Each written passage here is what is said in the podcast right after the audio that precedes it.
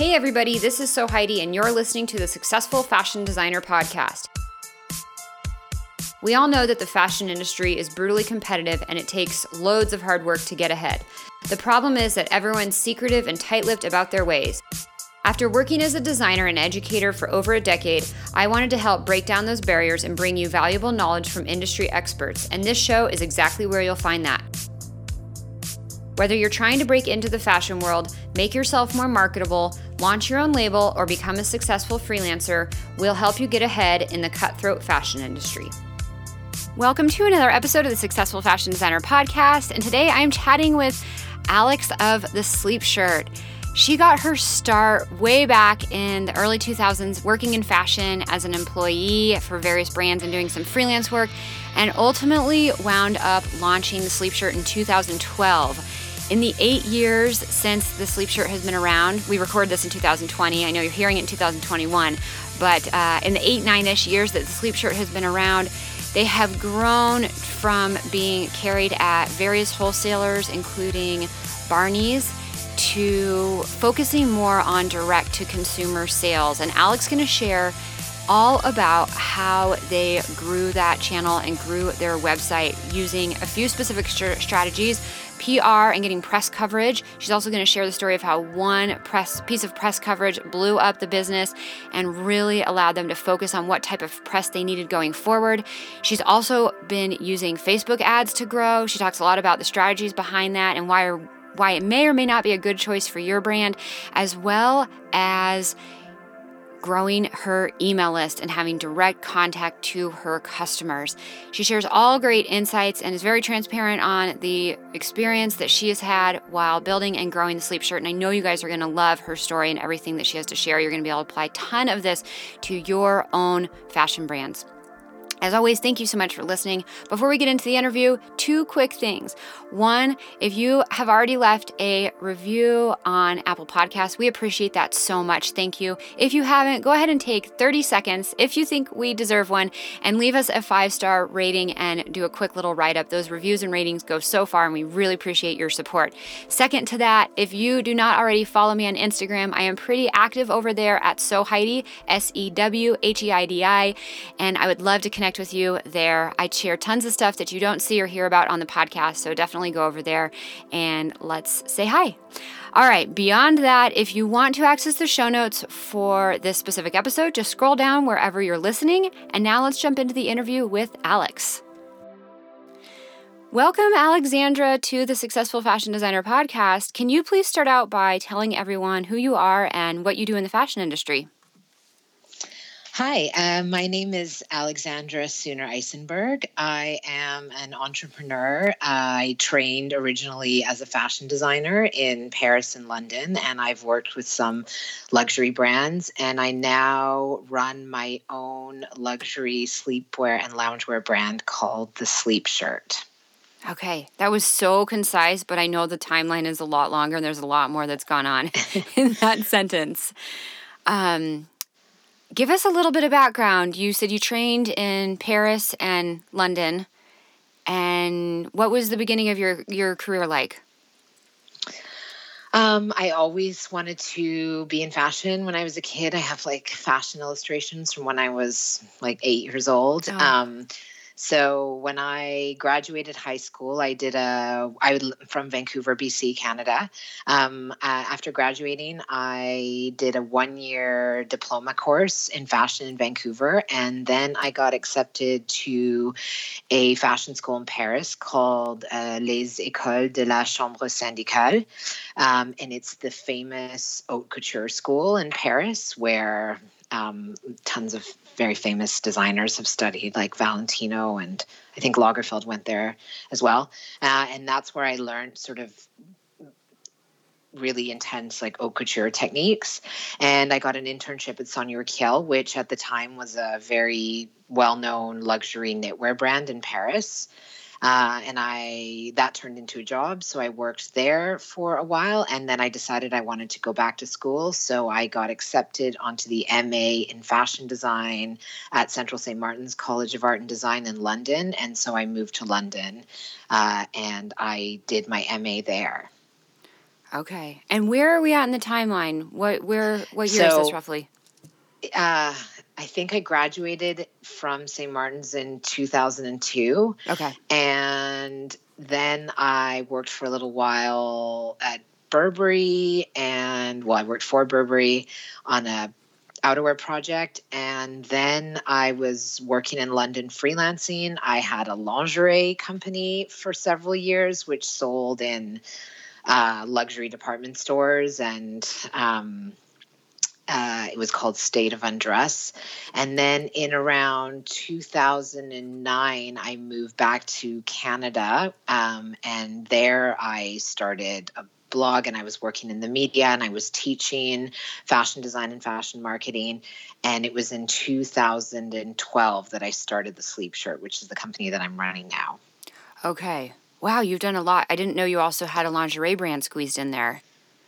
Yeah, there's not a lot about it online because it was kind of before The not internet. before the internet, but I mean almost. So Yeah, yeah, yeah. yeah, so there's not much record of it online, which is kind of strange. Okay. It sounds like you've always had sort of a million things going on. Yep, You have. definitely. It's just how you thrive. Uh, I guess so. And I, I mean, I think right now is probably when I've got the least amount of things going on because I'm mostly focused on the sleep shirt. But yeah, I've always found myself with a lot of things going on. Um, so I think it's nice to kind of be really focused now on Okay. one one main project. Okay. And sorry, when did you say you started Sleep Shirt? 2012? 12. Okay, so it's been a good eight years. Yeah. Oh, wow. Okay. So tell us a little bit about the the start of that brand. Um, you know, what inspired you to do that and and how did you really kick things off initially? So I hadn't intended on starting another fashion company, but um, I was living in Vancouver. This is after I'd moved back to Vancouver, and I went to London for Fashion Week, and I was in Spitalfields Fields Market, which is like a vintage market in London, and I found this old sort of 19th century men's chemise, and I thought, oh, this would be quite nice to sleep in. So I bought it, took it home, washed it, started sleeping in it, and I was like, I really like this, and maybe I should make some. And one of the things that I liked about it, it was just a really big, oversized shirt. And after having worked in lingerie, I was really keen on doing something that was one size only Ah, because uh, lingerie is just insanity, particularly with bras when it comes to sizing. It's really a nightmare. Um, so, so I had this shirt. I I tweaked the design of the shirt to make it a little bit more contemporary, and I had it made in a blue and white stripe cotton in two lengths, and that is how the company began. And in at the time, I was I had just had my first child. I was you know it was it started off as a jobby you know a job hobby that Oh. wasn't really wasn't really super serious like i was selling a couple and we had a small online store and um, i had someone helping me out at the time but in 2014 we got the opportunity to um, start working with a really well established wholesale agent out of London. And that's when, and part of the deal with working with them was that we had to grow the collection a little bit. And, you know, and, and, and we, so we, we added some more shapes and we signed with this wholesale agency. And that's when the business really started to take off. That's when we started to get the larger retailers and, and the business went from being a jobby to an established company. and so the wholesale agency, correct me if I'm wrong, is this they help get your product placed in retail outlets. Correct. Yeah. So we would send them our collection and our assets like photo shoots and catalog or line sheets and everything. And they would show the collection in London, Paris, and New York and meet with buyers um, and show them the collection and sell them and sell the collection to them. So that's how we got into, for example, Le Bon Marché in Paris, which is an amazing department store in Paris. And we've been with them ever since. Okay. So, you know, we, yeah, that's, that was our real sort of entrance into the, the wholesale world. So it's almost like a t- um, an established team of sales reps and like a showroom type of thing. I've never heard it Yeah. called as a, uh, referred to as a wholesale agency before. Yeah, no, that's exactly what it is. So, Okay. I mean, they had a huge showroom in London. And so it was like, you know, what a showroom looks like rails, collections, a little section for each brand. And then they would, and they had a smaller space in New York. And then for Paris, they would uh, be in, diff- like, they would rent spaces, but they would move everything over there. And, and yeah, it was, it's just like a big kind of showroom. Okay. Um, yeah. Okay, so before we like keep going with all this, and I'm super excited to hear about how all this happened, I want to like go back to the very beginning and literally talk about how it happened because you so casually say, you know, so I had two styles made and a, a white one and a blue and white striped one and two different lengths, and then we just started selling them online. Um, we all know it's not quite that simple. So, talk like like for a listener out there who you know maybe they have some experience in fashion professionally working you know as an employee or doing freelance or what have you but they want to start their own thing. Um, you know talk us really through some of the steps and the processes that you took to to kickstart this So I had a contact in Mexico. So I first had a small production run made in Mexico. So I sent her um, a sample and a pattern, and uh, she had a small manufacturing unit, and uh, they made a they made a really like a we did a small production run, but that uh, didn't really work out. So I ended up trying to find a manufacturer in Canada, and I came across a like custom shirt maker. Um, on the other side of the country in Toronto, and uh, they had really good quality. So that was kind of our first manufacturer, uh, like proper one that we ordered several times. Um, so I sourced the fabric um, through. Actually, it was the manufacturer that had given me the contact, and it's a fabric supplier I still work with. And then I had the labels made, and I sent them to the manufacturer, and they made the collection, and then they shipped it to us. At the time, I was working in the media as well as teaching. So I had my own blog, but I was also a fashion editor for a um, sort of a daily email type of, you know, back, it was the Canadian version of Daily Candy at the time. Mhm. And so I was well connected with boutiques and press and stuff like that. So I managed to get the shirt into a couple of stores. I think maybe one or two ordered, and some I just said, here, just take four on sale or return and see how it goes. Um, and very different to my first business. To start an online store nowadays is really not that complicated. I mean, it helps that my husband's a web designer, but Mhm. you know, getting set up on Shopify was not complicated. So we, so I made a really basic web store, and uh, we started selling the product. And with because we got a few mentions in local press, and I had a couple of stores, that's kind of how the business kickstarted. Mm, okay. And did you do all of the technical specs and um, I don't know if you did actual patterns or you just did uh, POM charts, but did you put together all the technical specs for production? I I did, and I had someone helping me with that, but it was at the beginning. It was pretty. It was pretty basic because we would always send the sample to Ah, the manufacturer. uh-huh. So it was never like, oh, you're working blind from a tech pack. And, Okay. and even now, I mean, our tech packs are important, but I we we always have samples. So, Yeah. um, but yes, I I think I put the tech pack together. I definitely have put tech packs together, and um and I but I don't make patterns. Okay, gotcha. So you had a Yeah. sample and some POMs and then um, you just sent that off and they go from there. Yeah, I mean, Okay. I learned how to make patterns and everything in fashion school, but I'm not good enough at doing it. That's a fine tuned skill that takes years to. Exactly. Yeah. Yeah, yes. yeah. Um, okay, so then fast forward to 2014, you make this connection with the wholesale agency, and you said that's when things really took off. How did you connect with them? Um, a contact from London, actually. I had been in touch with the principal of the agency for brands that I had freelanced with, so she knew Ah, who I was, and. I, and I guess that's probably how I got my email opened. And I said, "Listen, I'm doing this," and she probably normally would have been like, "No," but because she knew me, she said, "Well, it would, ha- you know, you'd need to do a little. It would need to be bigger. It would need to be this." And I said, "We can do this," and so then I, she agreed to let me send her a sample and uh, she loved it so that that's that was kind of the first that was getting the foot in the door Okay. And so, what do you? What did she mean by it needs to be bigger? Like the the brand needs to be bigger, the invent more product available. Yeah. Okay. Yeah. So at the time we were just, I think at the time we had launched the nighty and a pant. So we had a night shirt that was available in two lengths. These are our classic shapes. It's the short sleeve shirt and the long sleeve shirt, and they're still our best sellers today. Um, and then we had a nightie and a pant, and she's like, "You're going to need a bigger collection than that to be able to wholesale it, and you're going to need a larger selection of fabric." So um, I bulked out the collection to make it look, you know, it, it has to be able to hang on a rail, and yeah.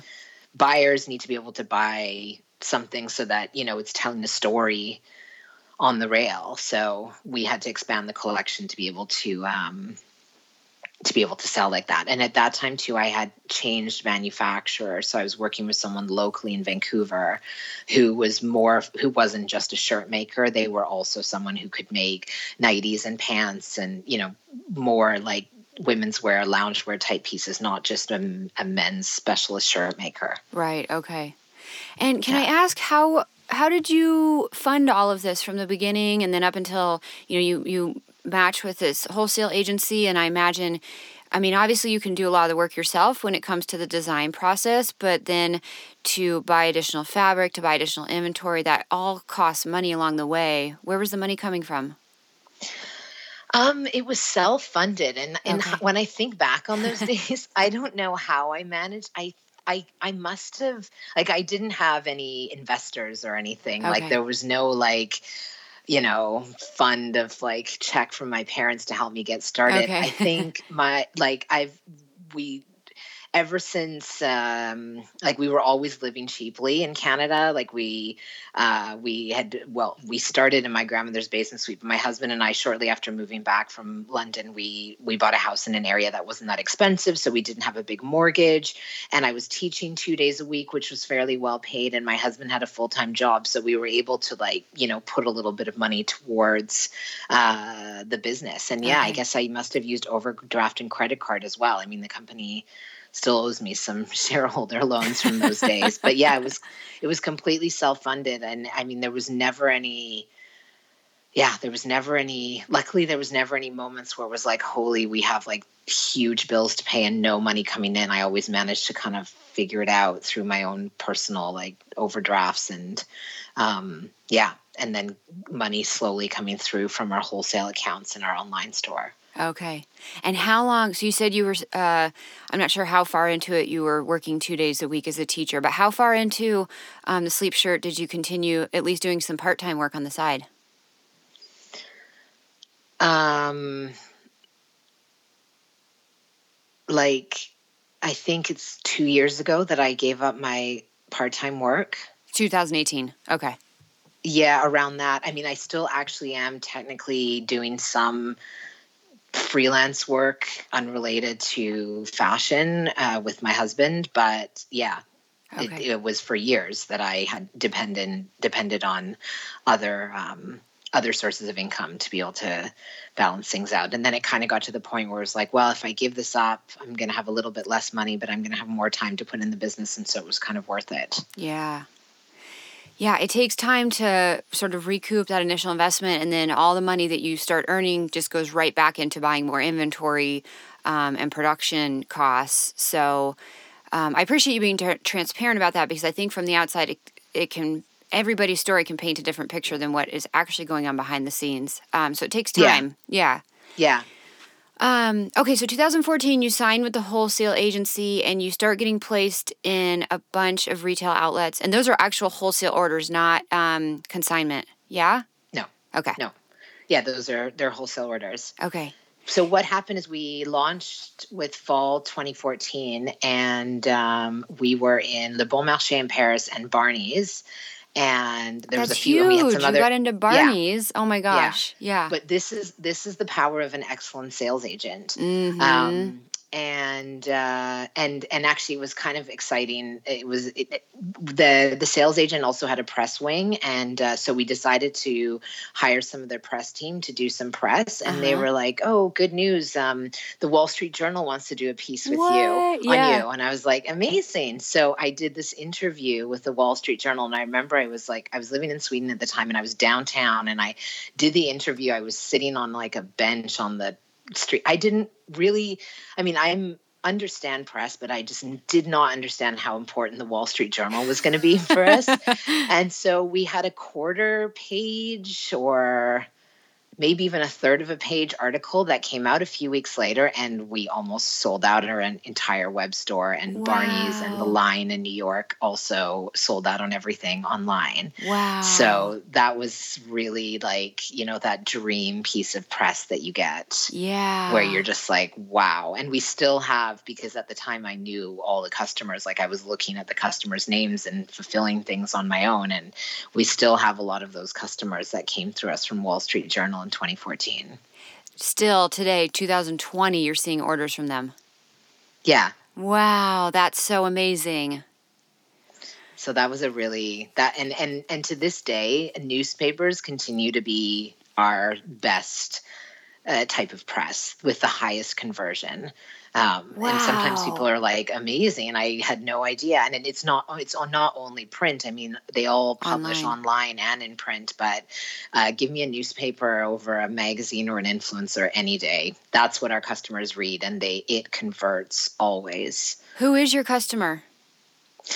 So we have two customers. Our our sort of main customer, I would say, is like 45 to 70 year old affluent female professional, or maybe she doesn't work anymore, she's retired, and someone who is passionate about quality and wants to be, you know, chic at home. She's not going to walk around in leggings and an old t shirt. Uh-huh. Um, so she appreciates the brand for the quality, the fact that, you know, she can find her shape with us and come and buy it every season again.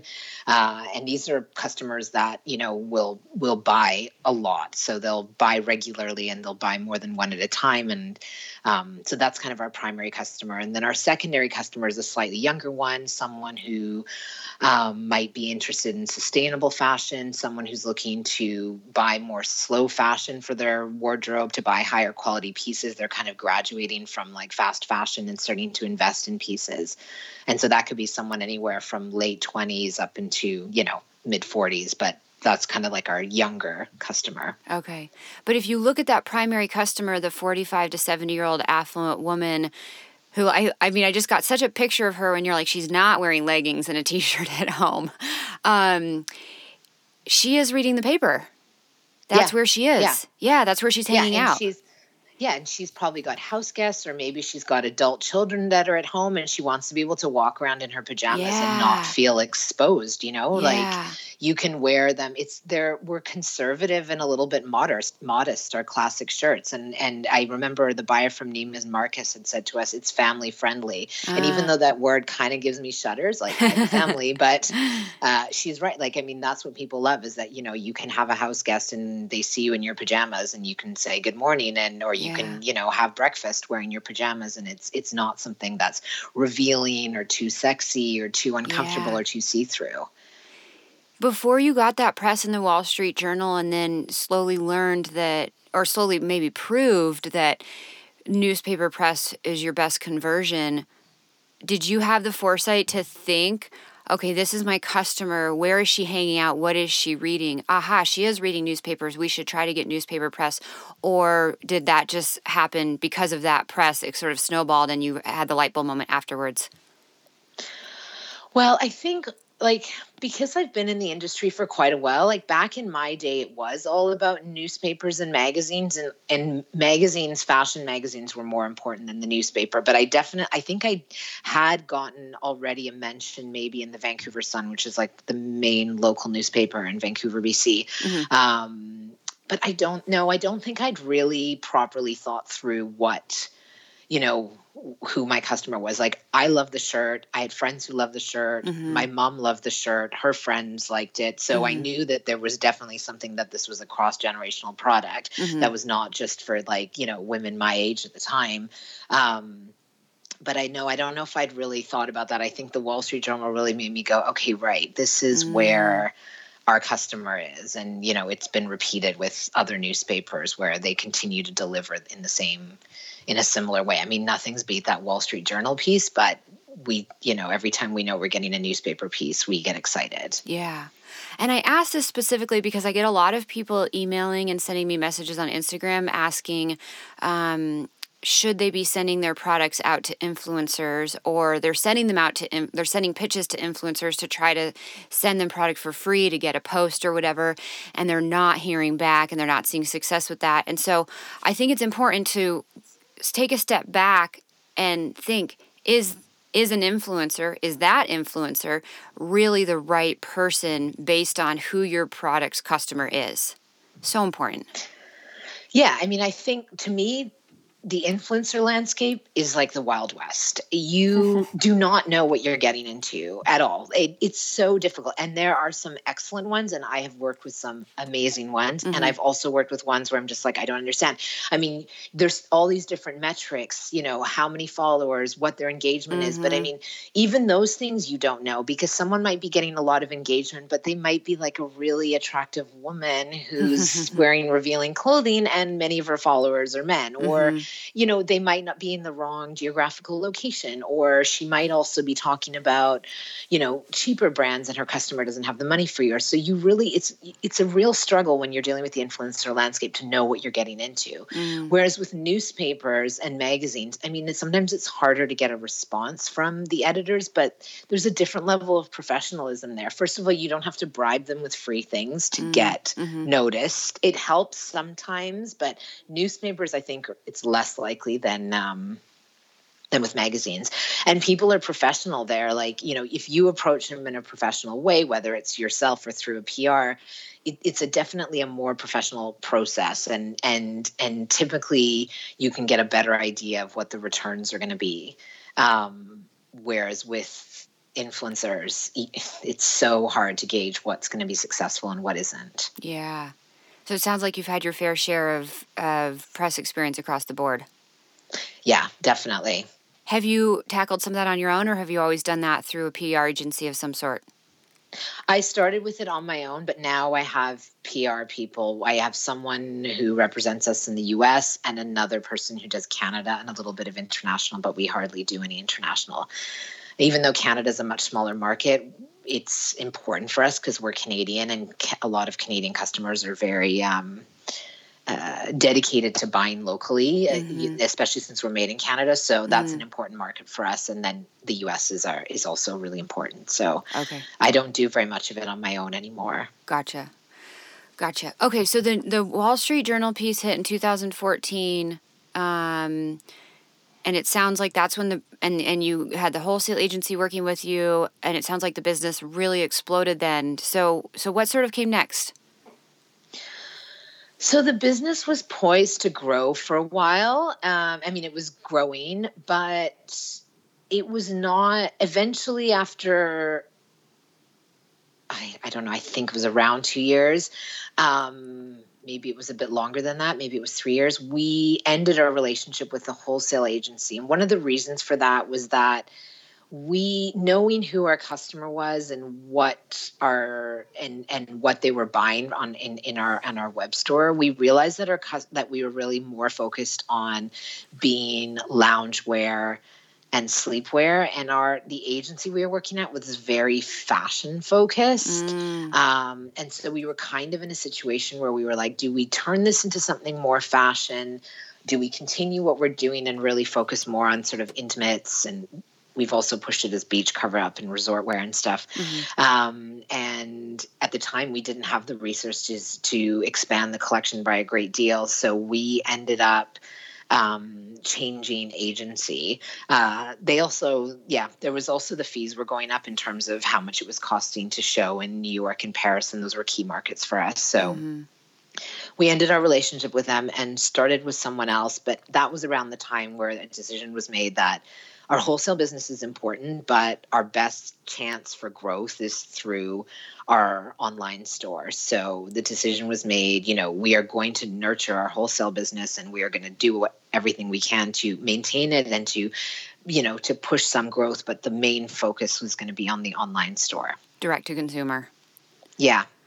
So we're in a really go ahead. We're in a really lucky position because um like most like our key products are one size and the rest of them all are kind of oversized and fit loose. So mm-hmm. we don't have a lot of returns. Like our returns mm. rate is mm. less than 5% and industry average last time i checked probably a year ago was about 29% with apparel. For online. So yeah. Yeah. Wow. So we had a, like we knew there was potential to grow that business um and also just looking at data like you know repeat customer rates and stuff like that. And right customer lifetime value and stuff like that. So right, and it's it, it, um it, it's a little bit more laborious. You have more orders to pack and ship, but the profit margin is much higher too because you're selling retail. Exactly. So exactly. Okay, so then what did you do? Like strategically, what sort of moves did you make to focus on growing the online store and the direct to consumer business? Well, we got a three like a third party logistics warehouse to start fulfilling our orders. Okay. You had been packing um, them and shipping them yourself previously? Y- yeah. Okay. And uh, that, I mean, that's a complete nightmare.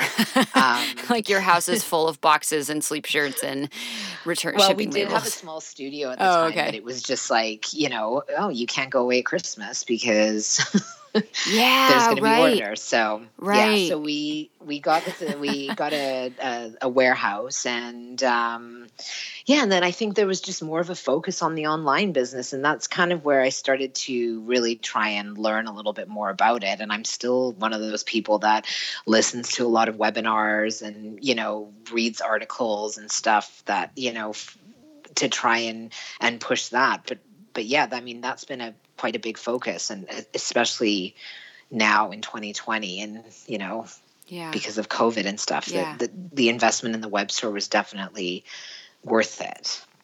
So what did that look like? Do you, you know, because I, I we've talked to different guests on the show about strategies. You know, some people have done a lot of blogging and they sort of blog in areas that are just outside of of their product, but that might catch the person on a Google search who then is like, oh, they have a product I really like, or are you doing um, AdWords or Facebook ads, or or what type of stuff are you implementing to actually get traffic? Yeah, we've done a t- tiny bit of content marketing, but our main marketing is through press, so traditional okay. like media, I mean, sorry, magazines and newspapers, okay. uh, Facebook ads, and we also run a little bit on Instagram, but it's primarily Facebook. Okay. Um, and then our newsletter, which is, you know, the highest converting um, marketing tool that we have. So growing our mailing list and, and, and using that to promote the new collections. Yeah. Um, those are kind of our three main things. And I mean, we focus on all of them. And then there's also the element of influencer uh, marketing, which we're also doing as well. Okay. We'll get back to this episode in 20 seconds, but real quick, did you know that the SFD podcast is sponsored by you? We don't interrupt your listening experience with ads and instead rely on your support. There are three ways you can do that. One, tell a friend about the podcast. Two, Sign up for the email list at sewheidi.com slash email. That's S-E-W-H-E-I-D-I dot com slash email. Three, write a review on Apple Podcasts. Thanks so much for supporting the SFD podcast. Now back to the episode. So we've touched on the press stuff a little bit, and you that's outsourced to an agency.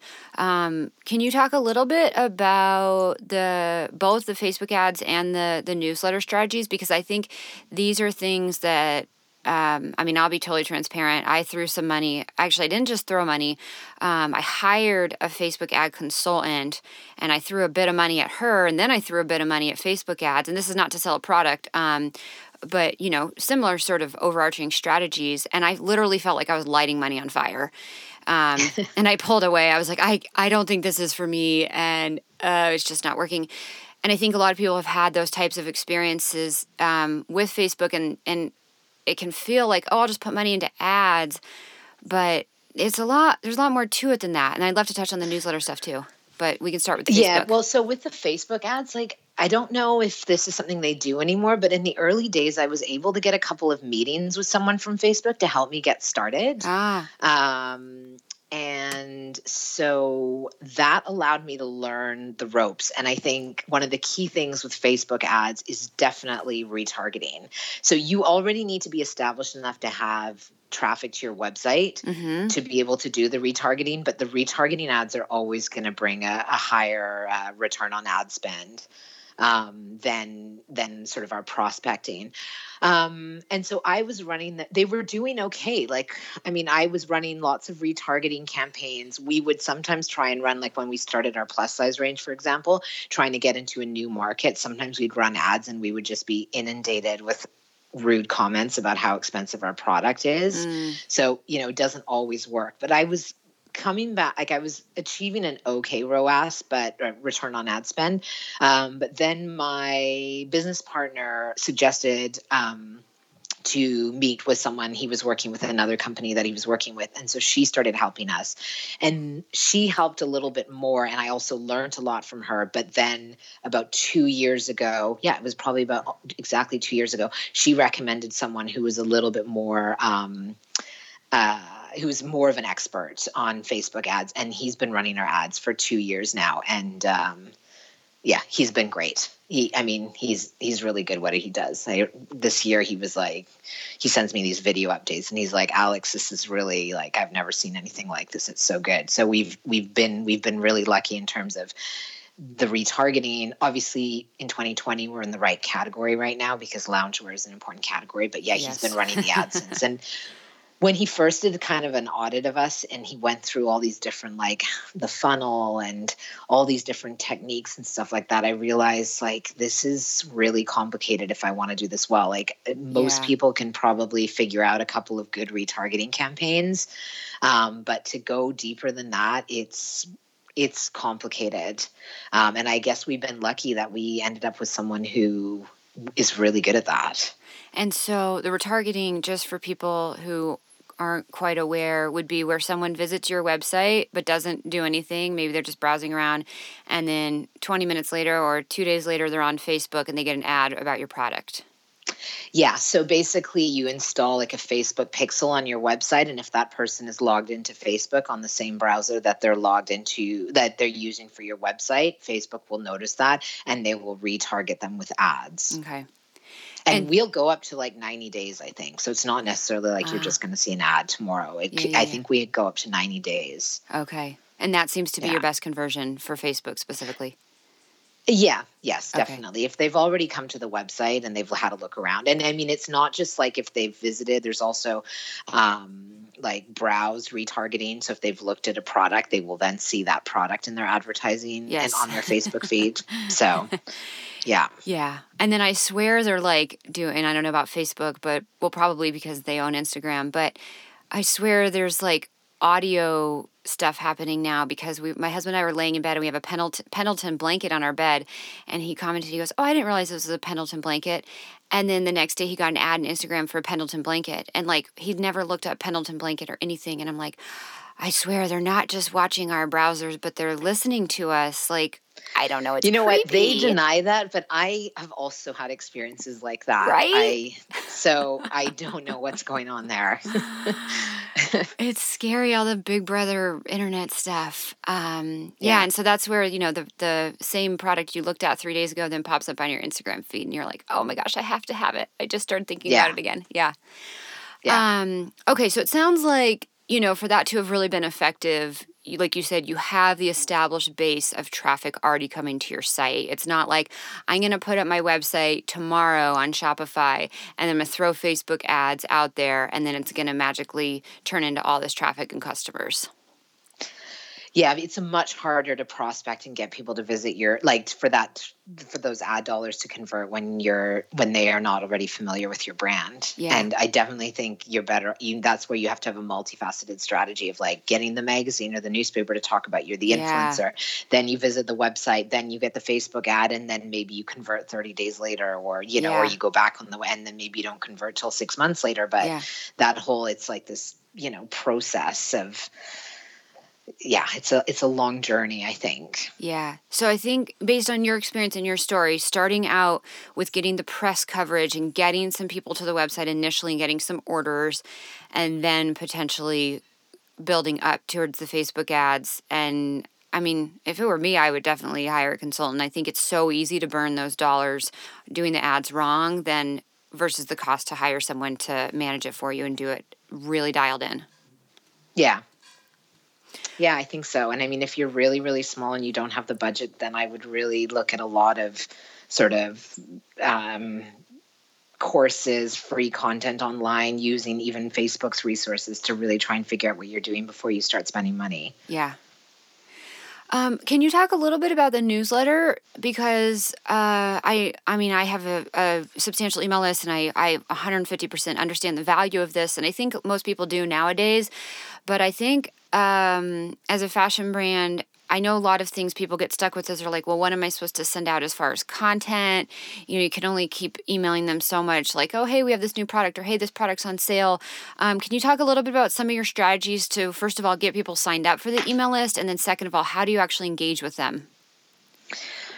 Uh, so first of all, we do the like get 15% off your first order if you sign up for the mailing list. And that's how we get most of our people. And then occasionally we'll do giveaways or kinds of things. But I mean, they don't always result in very good, um, good people being added to the list good meaning like people that are going to convert i mean the best mm-hmm. way is really to have people sign up on your website and we do that with an incentive um, I mean, I think the first thing to mention with the mailing list is that it's like one of your only channels that you 100% own. Mm-hmm. Like, I mean, Instagram, they could change their algorithm tomorrow and you're lost, or you yeah. could, I don't know, something could happen and your account gets shut down or something, and you've lost those people. Whereas your mailing list, your list of email addresses, that you own no matter what. So it's so important just for security that this is like an important channel.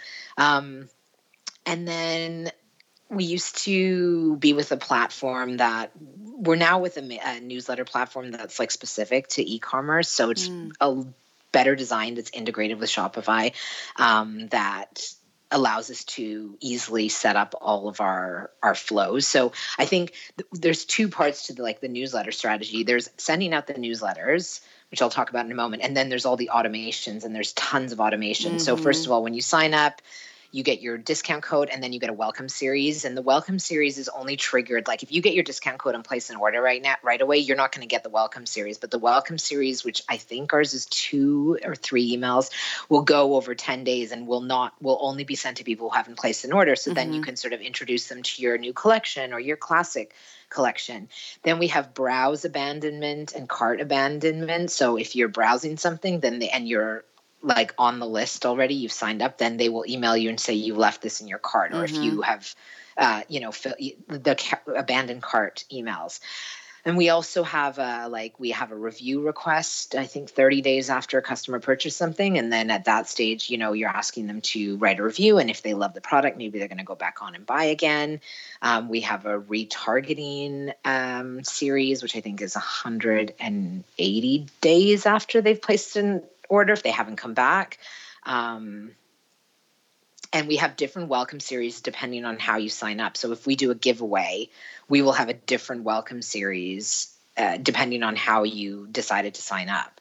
And and and I don't know if this is common across other brands. My feeling is that it's not because when I listen to webinars, it doesn't sound like a lot of people do this. But when I sign on a new subscriber who is not you know who has not come on the vis- website and shown intent to buy if they've signed up through a giveaway or something i'm not going to email them as much. So maybe i'll hold off and wait until we're doing a really big sale before i email them the first time because i don't want to fill their inbox with new collection stories and then they get bored and uh, unsubscribe. So i'll have like a different uh, strategy for people who we haven't acquired in, you know with as much intent may say as the as the person who came on our website and signed up and wanted the newsletter code to buy.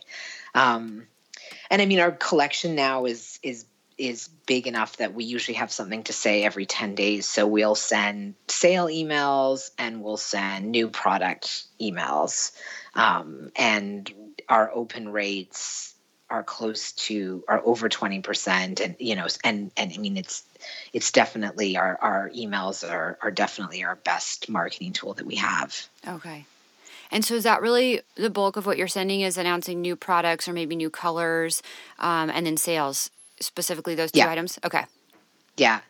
Like we very rarely do content based ones. I think yeah. maybe four times a year like um, we did we did some sort of more messaging from me when it was covid and during um, sort of the like when black lives matter became you know quite big in the in, on social media and we want we made a statement. So we sent emails like that and occasionally we'll do something like have you seen our latest press? But most of the time i think our customers they want to know when new products in store and they so that ah. they can click and buy it. So we let them know about new product and we let them know about sale Okay, interesting. So it's almost like sending them the other content that I think for some brands works really well. Is it's sort of like sending value based content um, as opposed to any like product or sales based content can work really well. It sounds like your customer is like, I don't really care about that extra content. I just want to know about the product. Yes, I mean, I think maybe we would be able to perhaps come up with content that they might be interested in but i guess that's the question of like having the resources to create that content and yeah. we just haven't been able to focus it like we do have a diary kind of blog on our website but it's mostly just content marketing for seo it's mm-hmm. not i mean there's some good content on there but it's not we are not kind of like i mean goop's probably not a good example because they were already always they were content before they were selling product but we're not the type of place that people go for advice on ethical fashion or getting a good night's sleep. People, yeah, they expect the newsletter to have new stuff that they can buy and they click through and they buy it. Okay, gotcha. Um, and do you mind sharing what email platform you're using for other people out there using Shopify who might want to look into that? Yeah, it's Klaviyo. Klaviyo. Okay, we'll link to yeah, that in the show with notes. With a K. Okay. Yeah, they're not perfect, but they're way None better than MailChimp. Are. oh, I used to be on MailChimp. I, am on my third provider since MailChimp. And yeah. Yeah. MailChimp is great when you're first starting. Um, it can be. But I think there's a lot better providers out there nowadays. I mean, God, that was like eight years ago I was on MailChimp. But um, yeah. okay. And then you mentioned um, you've a couple times you've mentioned these webinars that you keep watching.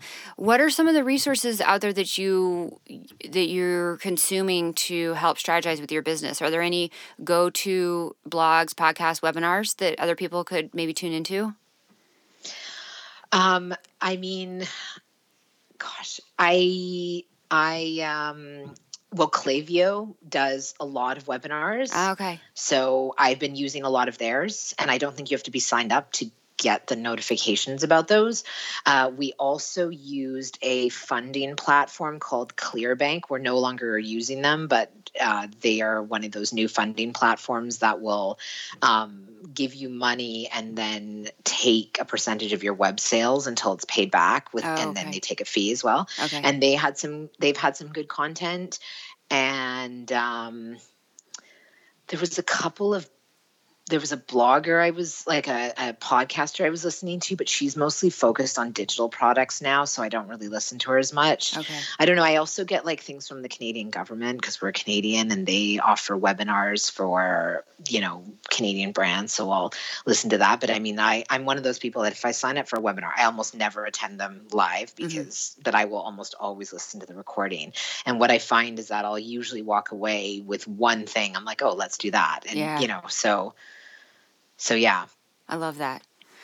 Um, thanks for sharing and yeah we'll try to link to some of those in the show notes. Um, so you had this foresight to focus on direct to consumer i maybe you know no, arguably not really a foresight for covid. Um, who could foresee covid? No, um, exactly. yeah but uh, you had this foresight and are you still doing wholesale today though? Yeah? Yes. Okay. Yes.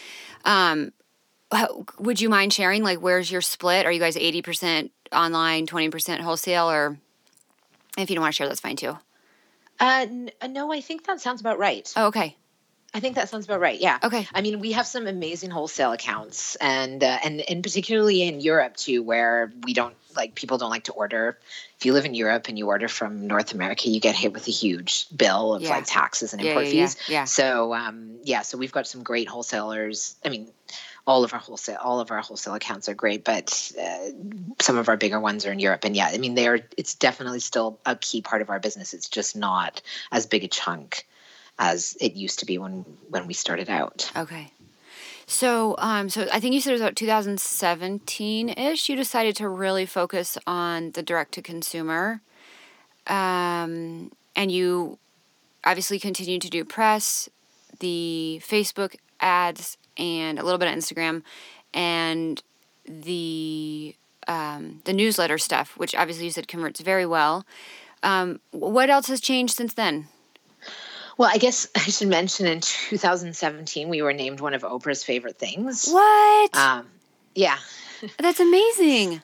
yeah. So that was that was really interesting. Um, yeah, talk about they, that. Yeah, so I mean, I had a press person in the US at the time who had a great relationship, and I met with the editors there, and we gifted them nightshirts, and they loved them. And so they, you know, got it in front of Oprah, and we got chosen. Um, listen, it was an amazing opportunity for the brand. Like, I think you're probably going to see a little benefit a little bit more from it when you're a slightly lower price product mm. because. Mm we're expensive and oprah like you know they definitely cover products in our price range but it's not like their key you know i don't i think their key demographic doesn't spend this much on sleepwear but yeah. what's um, your price point for yeah. Uh, so like most of our products uh, are fit are between like one hundred and fifty dollars to like two seventy five. That's probably ninety okay. percent of our products. Gotcha. Um, oh, except for our t shirt range, which is all under a hundred. Okay. Um, yeah. So yeah so that the business really kind of i mean it's not one of these like blew up like oh my gosh it was crazy it wasn't the same as the wall street journal because we uh knew uh-huh. this was coming since august uh-huh. and like we've that you know you have to sign an nda to tell people you're not going to tell anyone and all this kind of stuff yeah. but um but that was that was also a really big bump for the business which was was really good to help grow the web store okay did you see a big yeah. bump in traffic and then obviously not all the traffic's going to convert but then also in sales yes we did and i think it's not even like there's one part you're going to get the bump from Oprah, but there's also the knock on effect of like, you know, being a Canadian brand. All like we had tons of Canadian media talk about how a Canadian company made it onto one of Oprah's favorite things. Ah, right. So there right. was all this like knock on effect um, that we got from that. So, oh. so yeah, so that, so that definitely benefited the company as well. And then you just, I mean, that's just huge social proof and bragging rights that you put right on the front of your website. So I think exactly. when people are looking at your product or your brand and they see that, they think, oh, there's validation towards this. It's a good product because Oprah endorsed it, even if that was three, five, ten years ago. Yeah. Yeah. For sure. Yeah. Um, okay, so then that had um, got you a bunch of other press at some small outlets, but I imagine, or maybe not even so small, but I imagine that built up some momentum as well. Um, so that's huge, big pushes to get people online. Um, so then we fall into like 2018, and that's when you said you were able to quit doing any work on the side.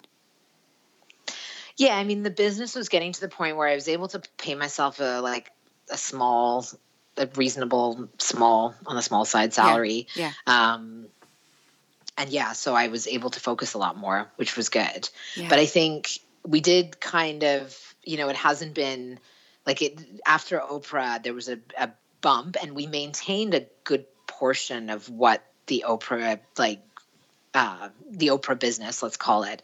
Um, but it 2018, 2019 were pretty steady and it was we're finding it a little bit more difficult to grow the business um, you know to really grow it and i think what happened in 2020 for us has been uh, you know at, when, well when covid started uh, i was like panicking obviously like everyone but then a couple of months in started to realize that maybe being in the pajama business was actually a pretty good place to be and yeah. i think I think what we're seeing now is that a lot of our customers, so a lot of our customers, like the older customers, are not that accustomed to shopping online. They're not like 20 year olds who have been, you know, buying online or like people in their 20s that are really familiar with it. But what's happened with COVID is that a lot of customers who in the past prefer to go into stores are now going, well, I don't have any choice. I have to buy online. Uh-huh. And what's nice with our brand is that you you know because we have so few fit problems because our pro- products are, you know, we don't we don't have a lot of fit issues.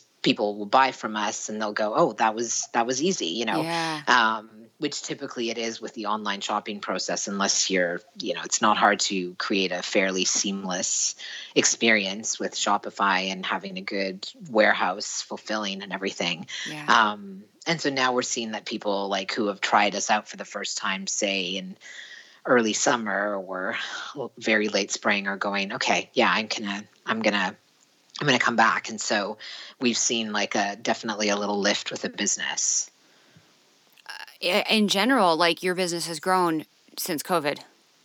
Yes. Oh wow! Congratulations, that's amazing. Not many people can say that. Well, yeah, you and Zoom. We are, we are, yeah, yeah, we are in a lucky position. I mean, it wasn't like an immediate, and it hasn't been some explosive, like insane growth. But uh-huh. I mean, it's like we're in the right category where we, you know, yeah. make loungewear and and also like our shirts and stuff are quite chic. So it's definitely work from home clothing. Yeah. Um, and then and then we were lucky that we didn't have any fulfillment issues during the pandemic because our 3PL stayed open and our warehouse or our factory also stayed open. Like if you want to when we go for quality control they like check temperatures and you know it's pretty strict in the in the factory. So we've managed to also be almost be uninterrupted. We've been so lucky. And I've also got an amazing team that have been you know super flexible and all that. So that has definitely helped. Yeah you mentioned earlier a business partner. I think you said he. Who is he? Um, he is a partner that joined in 2015. He started out as a consultant, um, and he's a business person who I needed someone. Uh, you know, I can't do everything, so I got an introduction from someone who had helped with my lingerie business. Uh, like a, he's, you know, his his background is um, in finance and business and buying and selling companies and he understands the business side of things and we had him help us like i had him help with a business plan and with growth strategy and then we got along well. So he is now a minority partner and he's he's my business person. Yeah. And it's yeah i mean he's great for strategy. It's good to have bounce ideas off of and i think one thing that's important and it's sad to have to say this it's really good to have a man in the business because mm. sometimes mm. you need a man to make a phone call when you know as a woman that you're not going to be taken seriously ah uh, yeah sad truth there's but been there's truth. many yeah. situations like that so uh. sometimes i'm just like john can you please make this call for me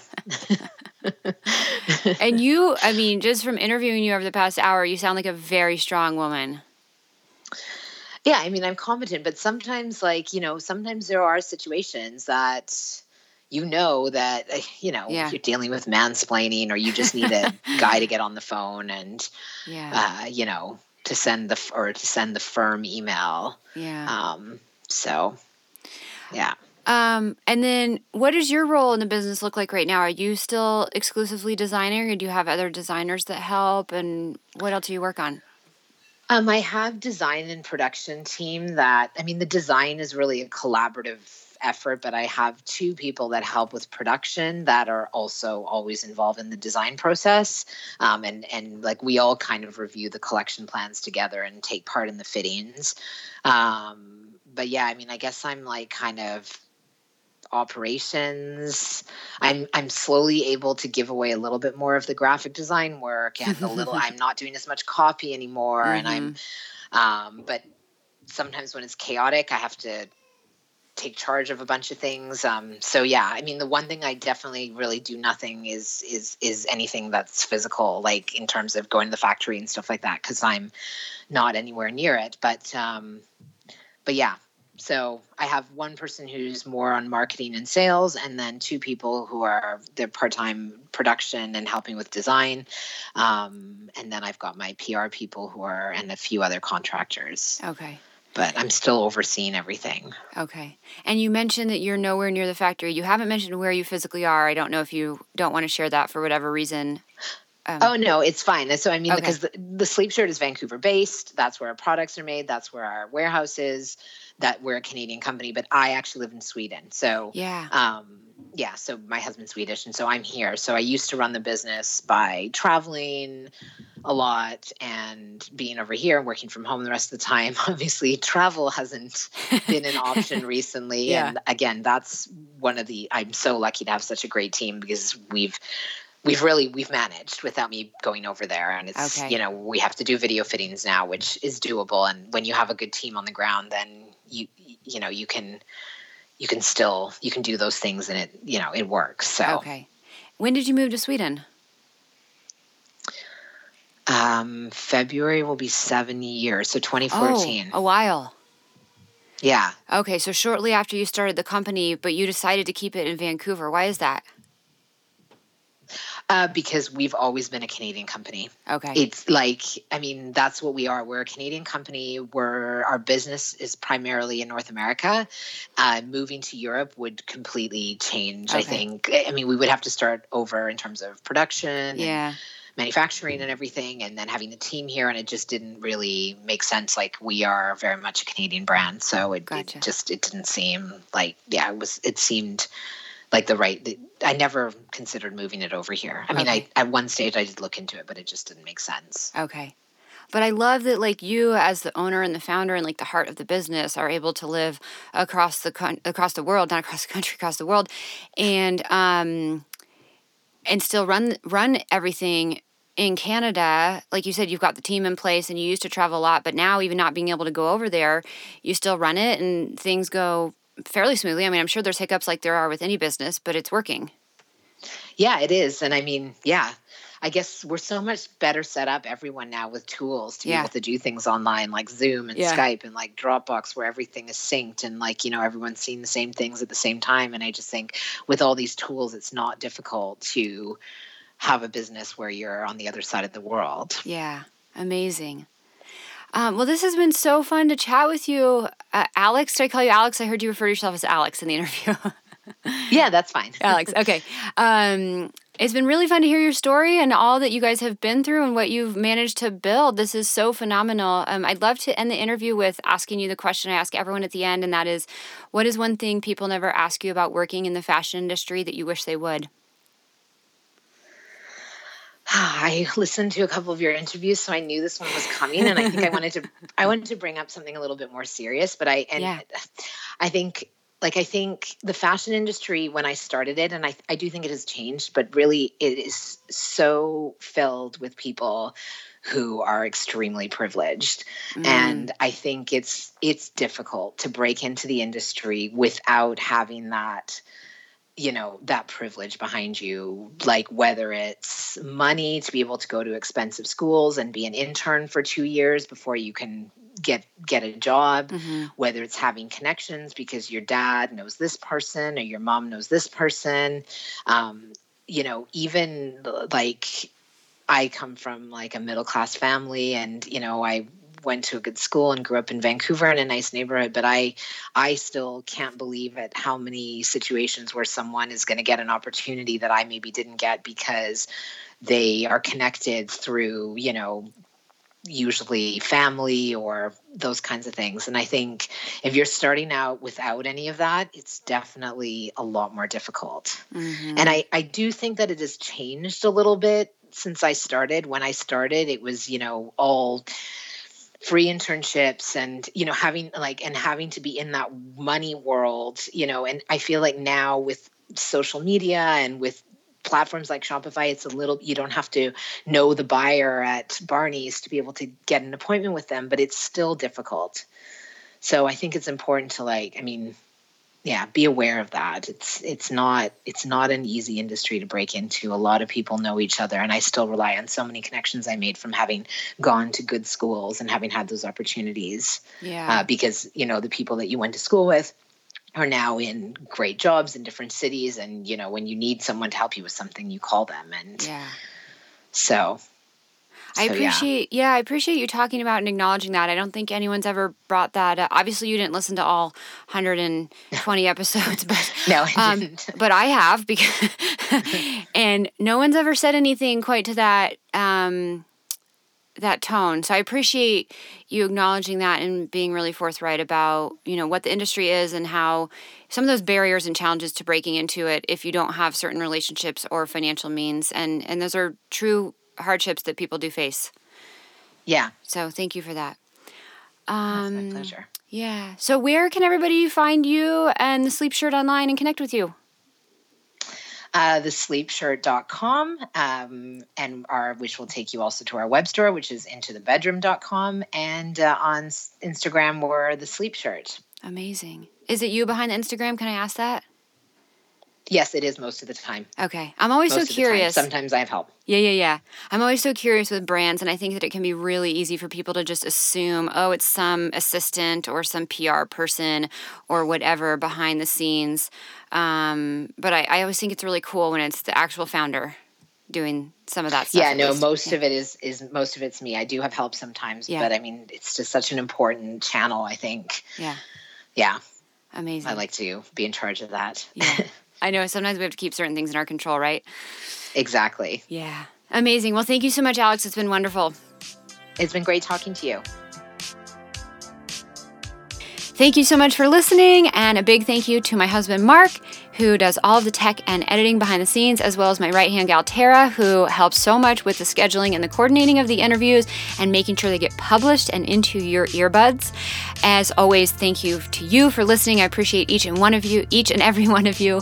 If you guys haven't yet left an Apple uh, and pot a review on Apple Podcasts. Um, they do really help the show out so much, and everyone is really appreciated. So go ahead and take a few seconds to do that now. Thank you so much in advance. And second to that, if you don't follow me on Instagram, pop on over and say hi. I'm hanging out there at Sew Heidi, S E W H E I D I, and I would love to connect with you over there. As always, you can scroll down to check out the show notes and references to links to anything we mentioned in this episode. Thanks so much for listening, and I'll talk to you in the next Successful Fashion Designer podcast episode.